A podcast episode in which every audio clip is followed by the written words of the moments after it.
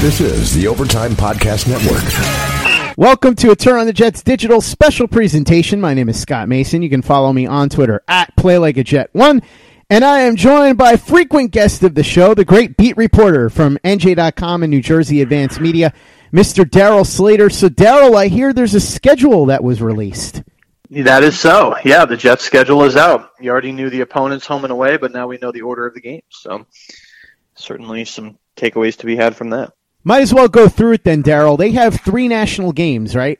Yeah, they play the the Browns at home Monday Night Football Week two. They play the Patriots home Monday Night Football Week seven. And then on, they uh, play at the Ravens on Thursday night in uh, Week fifteen. So those are their three primetime games for now. Of course, games could always get flexed in terms of Sunday Night Football. But, uh, but that's where the Jets are at right now in terms of their primetime games.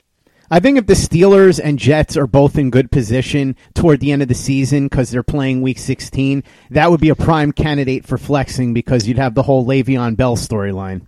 Yeah, I think it's possible. Yeah, so if you if you uh, basically any game from weeks week five through seventeen can be flexed, um, and um, the Jet every the Jets Week five game at Philly is not subject to the flex possibility, but everything else.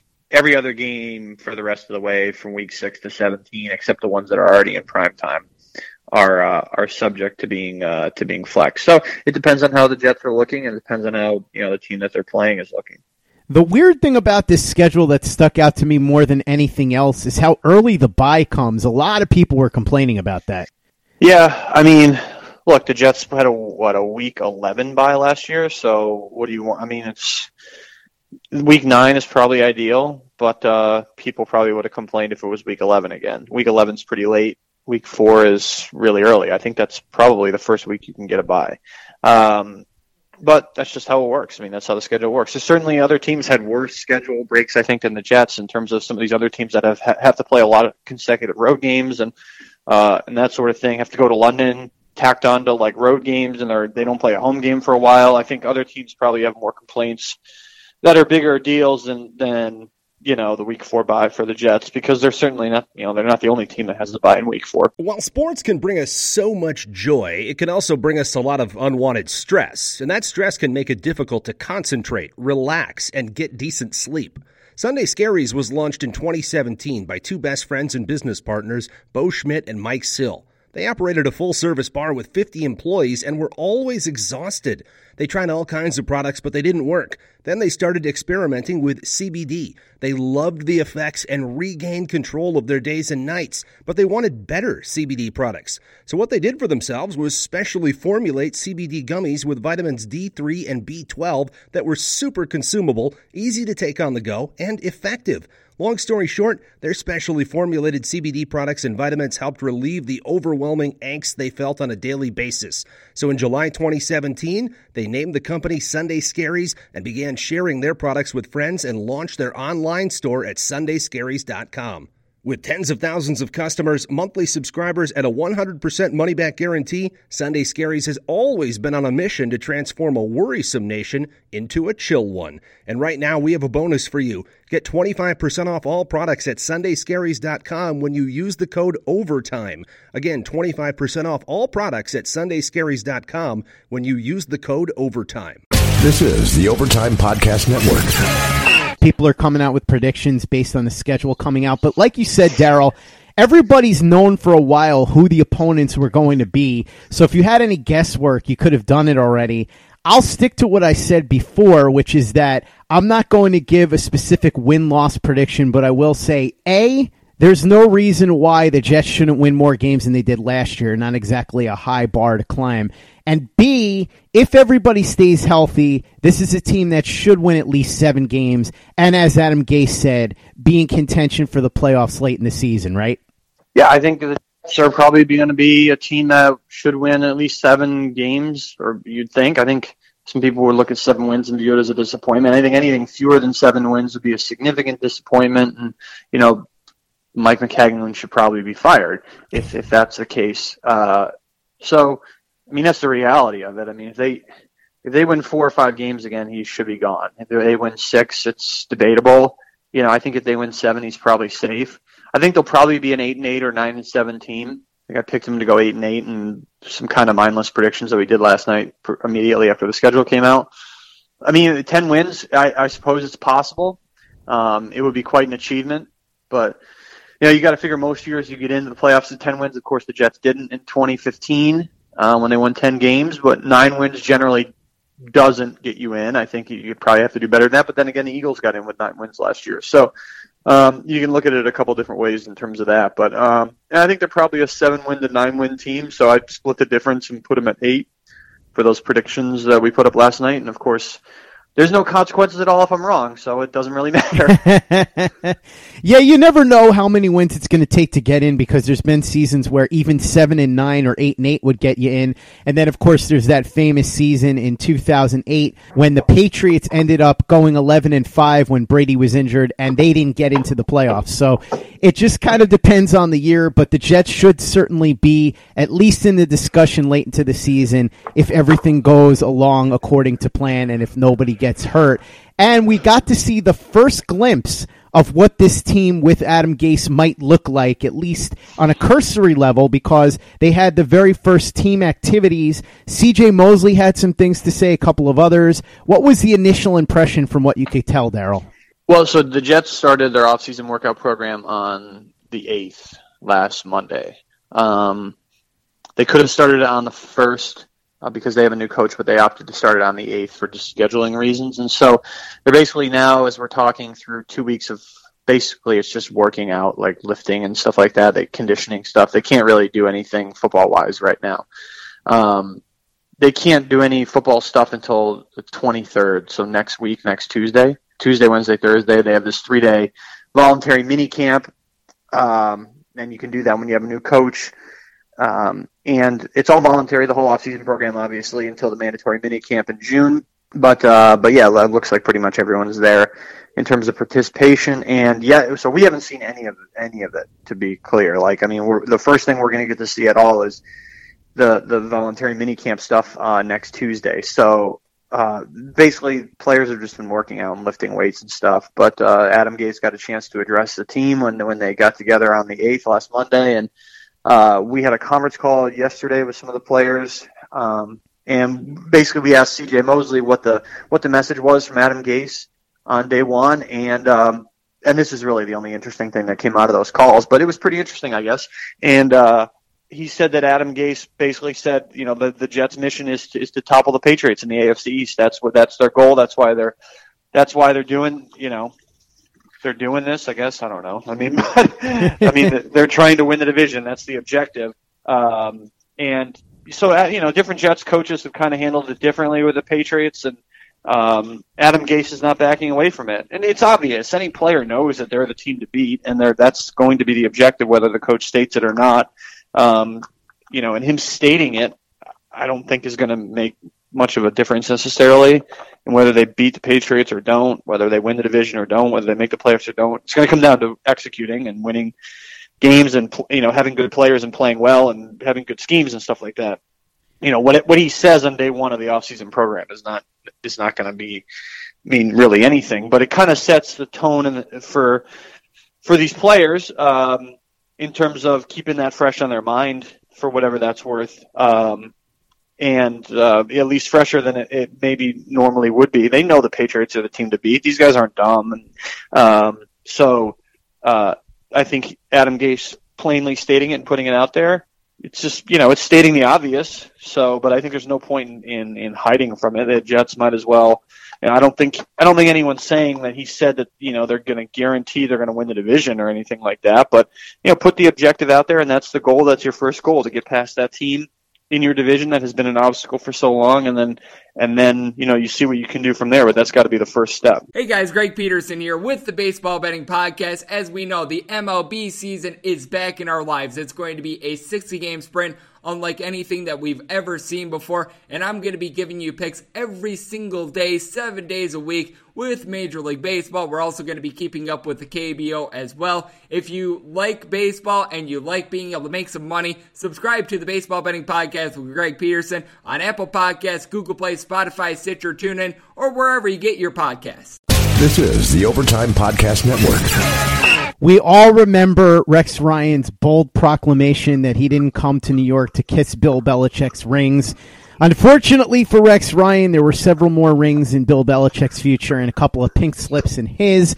I'm sure Adam Gase would like to avoid that. So even though, like you said, he made the goal very easy to understand, he also didn't go over the top the way Rex did, because I'm sure he doesn't want to be in a position where he may have to eat his words the way that a lot of Le'Veon Bell's critics are eating their words now. There was talk that he had gotten really fat and out of shape. He's been posting pictures and videos on Instagram showing that he's actually in really, really good shape as he continues to work hard to get ready for the season. So he's been talking a lot on social media. And on top of it, I guess he ruffled the feathers of Malik Jackson, the defensive lineman, because he posted a video of him running and kind of flattening Jackson. So Jackson looking for a little bit of revenge there. Le'Veon Bell making for some interesting storylines when there doesn't seem to be a lot to talk about outside of the draft. Yeah, he looks like he's in shape. I think I think he feels like he is in shape. We'll see what happens when actual football activities occur, but um, yeah, he looks he looks to be fine um, again. But you know, that's not the biggest test. You know, running around in shorts and t-shirt and all that stuff. So yeah, the Malik Jackson thing was one of the dumbest things ever. Like, I don't understand some of these guys. Like, what?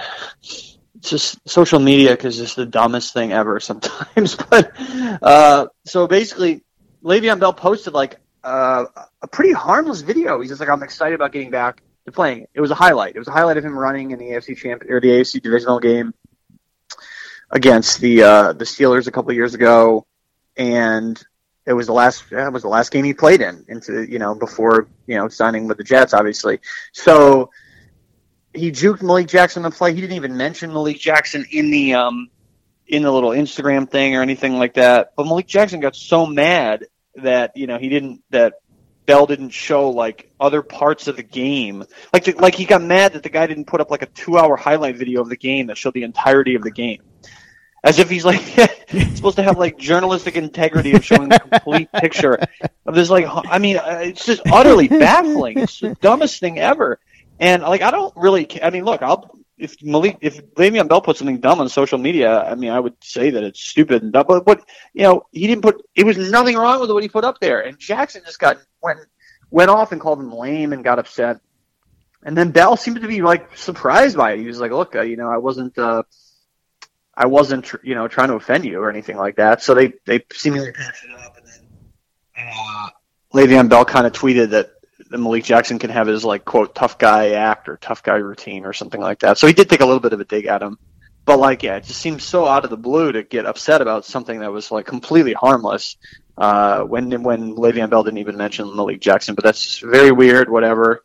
Um, it's, it's, it's social media for you, I guess. But, um, but it'll be interesting to see. Jets, Eagles in week uh, week five? Week five, right after the bye week. The Jets get the bye week in week four. They go down and play the Eagles. So that's a that's a plus to the bye week there. I mean, they get some rest before they have to go down and play a really good team. So that'll be a fun matchup to watch, Malik Jackson, Le'Veon Bell in that game. Hey, guys, this is Greg Peterson, host of the podcast Hoopin' with Hoops. Despite the fact that college basketball is in the offseason, it's never too early to get a jump start on taking a look at these teams, because there is now three hundred fifty-seven of them for the upcoming two thousand twenty, two thousand twenty-one college basketball season. I'm going to give you guys a deep dive on every last one of them, keep up with all the transfers in college basketball, and so much more. You are able to subscribe to Hoopin' with Hoops on Apple Podcasts, Google Play, Spotify, Stitcher, TuneIn, or wherever you get your podcasts. This is the Overtime Podcast Network.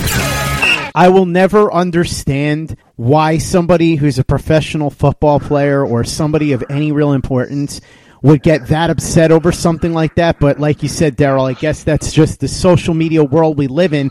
And in that social media world, there was a photograph going around. I guess it was posted on Instagram of Quinnen Williams, the outstanding defensive lineman from Alabama, posing for a picture with Jamal Adams, the all-pro safety for the New York Jets. They were at Florham Park because Quinnen Williams had come in for a visit with the team. So had Ed Oliver a couple of days later, and they finish off the visits. What are we hearing about this? How did the visits go for these guys?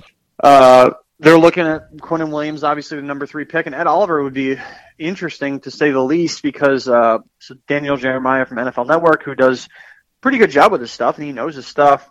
projected uh, he projected Ed Oliver to the Jets at three and had them passing on Quinnen Williams and Josh Allen, which would be which would be kind of surprising considering a lot of the mock draft projections have had the Jets picking Josh Allen or Quinnen Williams, and really just those two guys have been the projection there for so long. So it would be quite a thing to see Ed Oliver go there at number three. I think most people think that he would maybe be an option for the Jets if they were to trade down to stay like the number six spot or something like that in a deal with the Giants. But um, we get, well, um, actually, Daniel Jeremiah is going to do a conference call a little bit later today here after we talk. I talk to you, and hoping to get a chance to ask him, like, you know, what does he see there in terms of the Ed Oliver fit? He mentioned, you know, Aaron Donald uh, with Greg Williams and the Rams and how that worked well for them. Um, yeah, we'll see. I mean, Is Aaron Don is is Ed Oliver Aaron Donald? I mean, you got to remember Aaron Donald wasn't the top three pick, so you know a lot of teams, uh, or at least some teams, underestimated him. So you never know with the draft.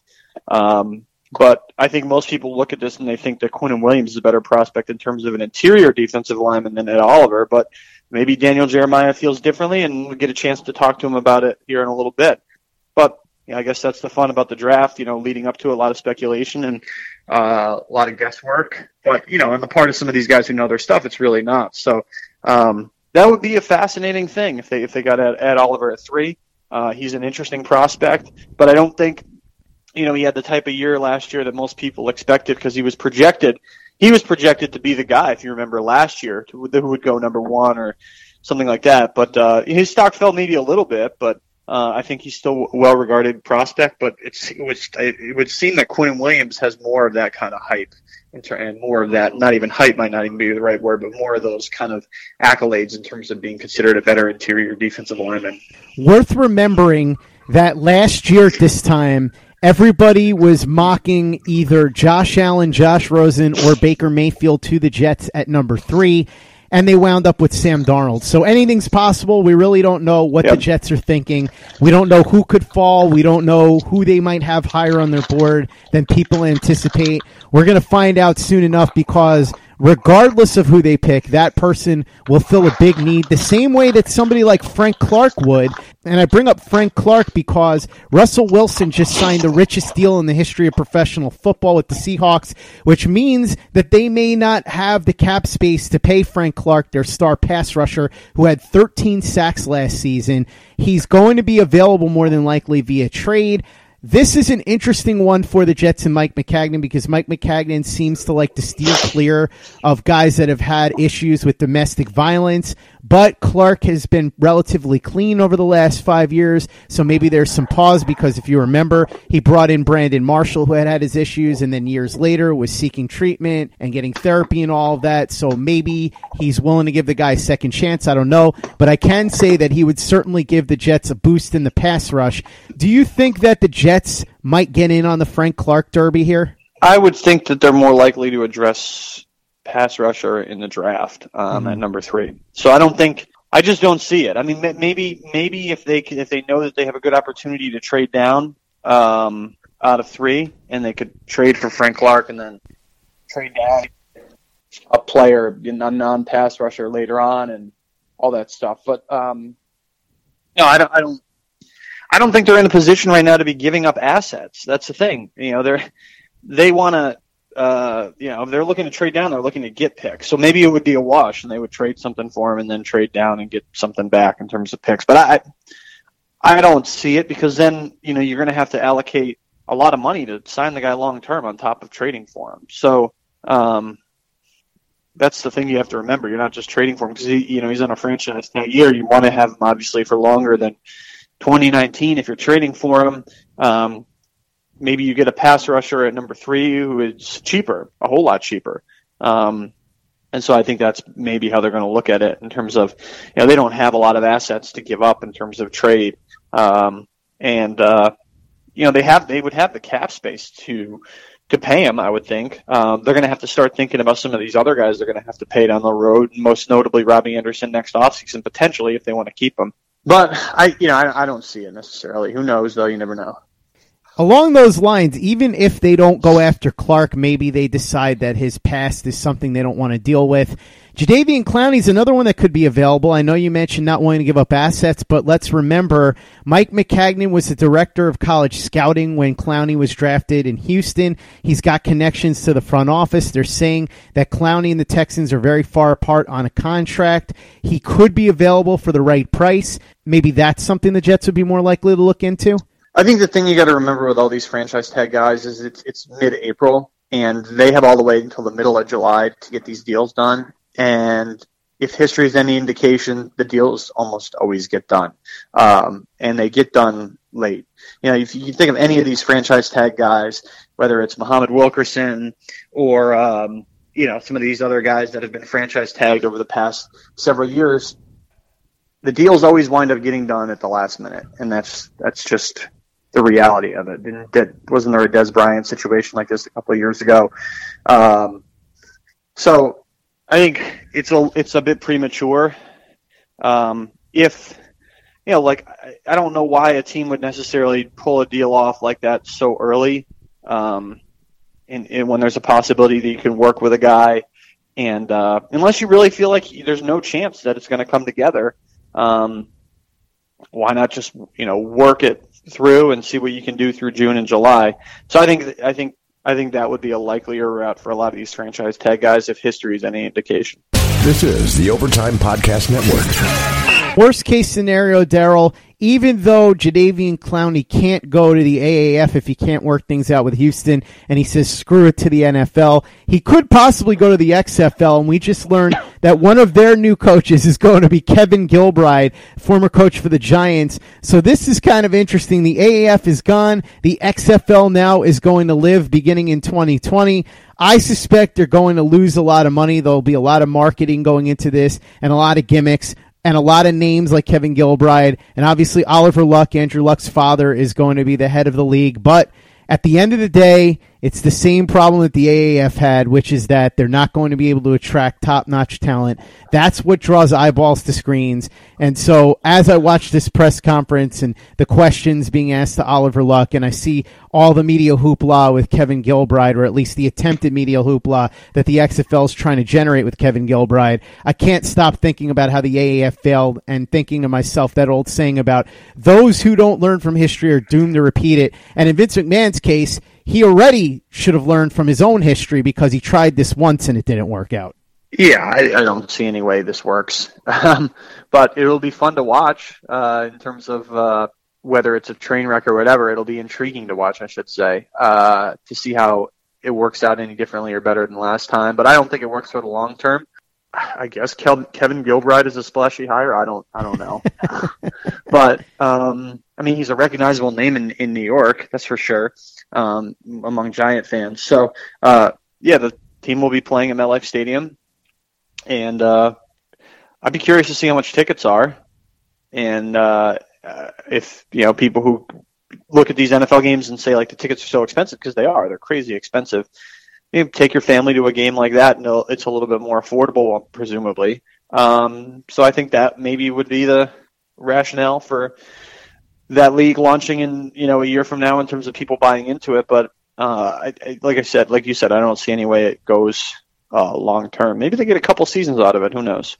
I'd say at this point, the only way that that league ends up going more than a season or two at the absolute most, and I think that would be being generous, is if Oliver Luck is able to talk his son Andrew into joining the league. Yeah, that would be something. That would be something. That would be the kind of move that I think could actually do something for a rival league, but I don't see that happening. I certainly don't think that the X F L would have the money to pay Andrew Luck unless he just wanted to do it as a favor to his dad or something. I suppose if Oliver owned a significant piece of the league, maybe you could figure out a way to do something like that. But short of that, I have a feeling this is going to be a huge failure. Darryl, last bit of business before we go. This is kind of a fun item, and I thought it was hilarious, so I figured we would touch on it.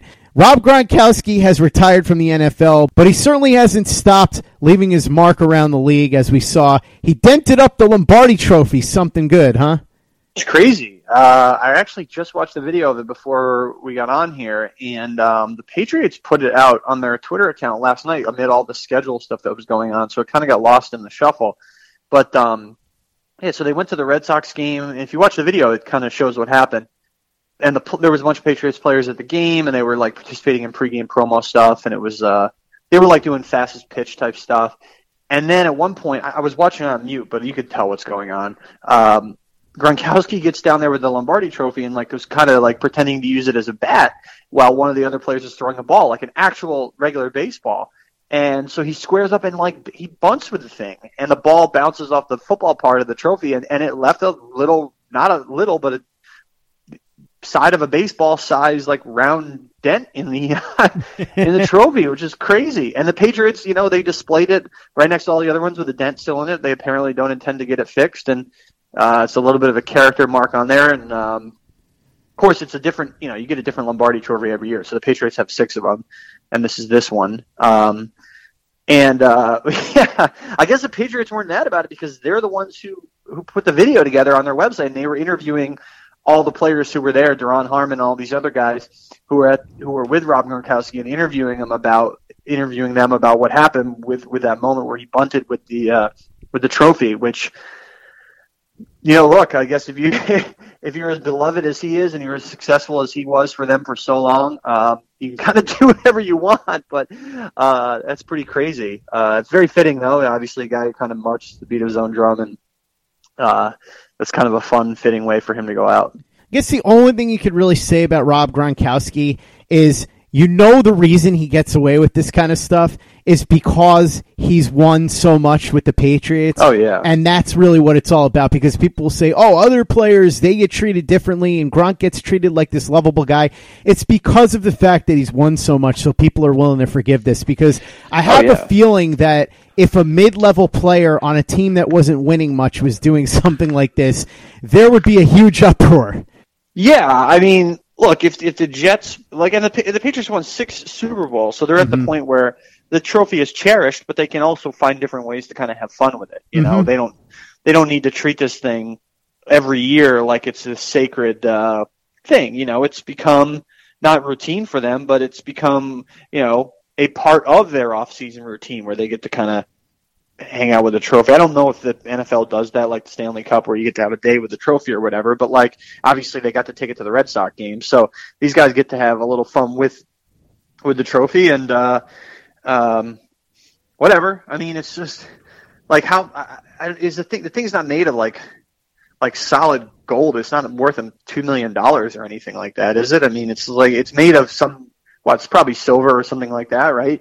Uh, so I'm sure it's a va- it's a valuable piece of metal, but ultimately, it's it's really just a symbol of what they accomplished, and uh, I think, you know, these guys will have good memories for a long, long time of what they accomplished this past season, and now the dented trophy will be kind of be part of the kind of be part of those memories forever. So that that'll be one way that they're going to remember uh, Rob Gronkowski by, along with, like you said, all the, you know, incredible moments he had throughout his career.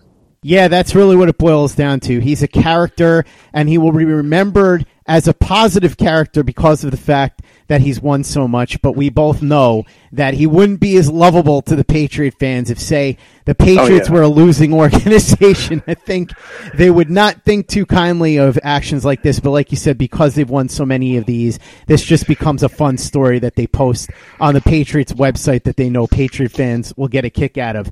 Darryl Slater, the great beat reporter from N J dot com and New Jersey Advance Media, thank you so much for coming on and talking through all the latest news with me. For anyone that doesn't know what you and your partner Matt Stipulkowski have cooking up at N J dot com right now and what you've got coming down the pike, why don't you go ahead and let them know? Yeah, so we got all the schedule recap stuff, and we kind of talked about it a little bit, but there's just so much to digest with the schedule that, you know, we didn't have a chance to talk about all of it. So anything you want to know schedule-wise from our picks is up there. We rank the games from the from the easiest to the toughest, all sixteen of the Jets games. Also look at the toughest player matchups. I picked, I think I picked five, the five toughest player matchups for the Jets this year, um, along with uh, the most intriguing storylines. And, you know, the storylines are, you know, Le'Veon Bell versus Steelers, but also kind of how the schedule breaks in terms of Jets get four of their first six at home, but but really five of those first six games are pretty darn tough. You know, after the first week against the Bills, they have five straight tough games. So uh, in some ways, the early schedule breaks well for them. In some ways, it doesn't. Uh, so there's a, there's a whole bunch of stuff breaking down the schedule up there, and then we'll have more stuff this weekend previewing the draft. Um, uh, it starts next Thursday. Hard to believe it's here already. Maybe for some people, hard to believe it took so long to took so long to get here. But uh, I guess that's this has not this has been a different sort of draft season without the Jets being in the mix for a quarterback. In that there hasn't been as much kind of hand wringing over the number three pick. I mean, there's been some, but it just feels like it's been a little bit quieter. So the draft finally gets here next Thursday. We'll see what the Jets do at number three, and we'll have some position previews throughout the weekend. So appreciate everybody reading. Appreciate you having me on. Absolutely. Looking forward to talking to you after the draft when all the dust settles. I'm sure there's going to be tons of coverage of it up at N J dot com with you and Matt Stipulkowski. So make sure you go over there and read their work. And for the latest and greatest in New York Jets podcasts, you know where to go. That's Turn On The Jets Digital and turn on the jets dot com.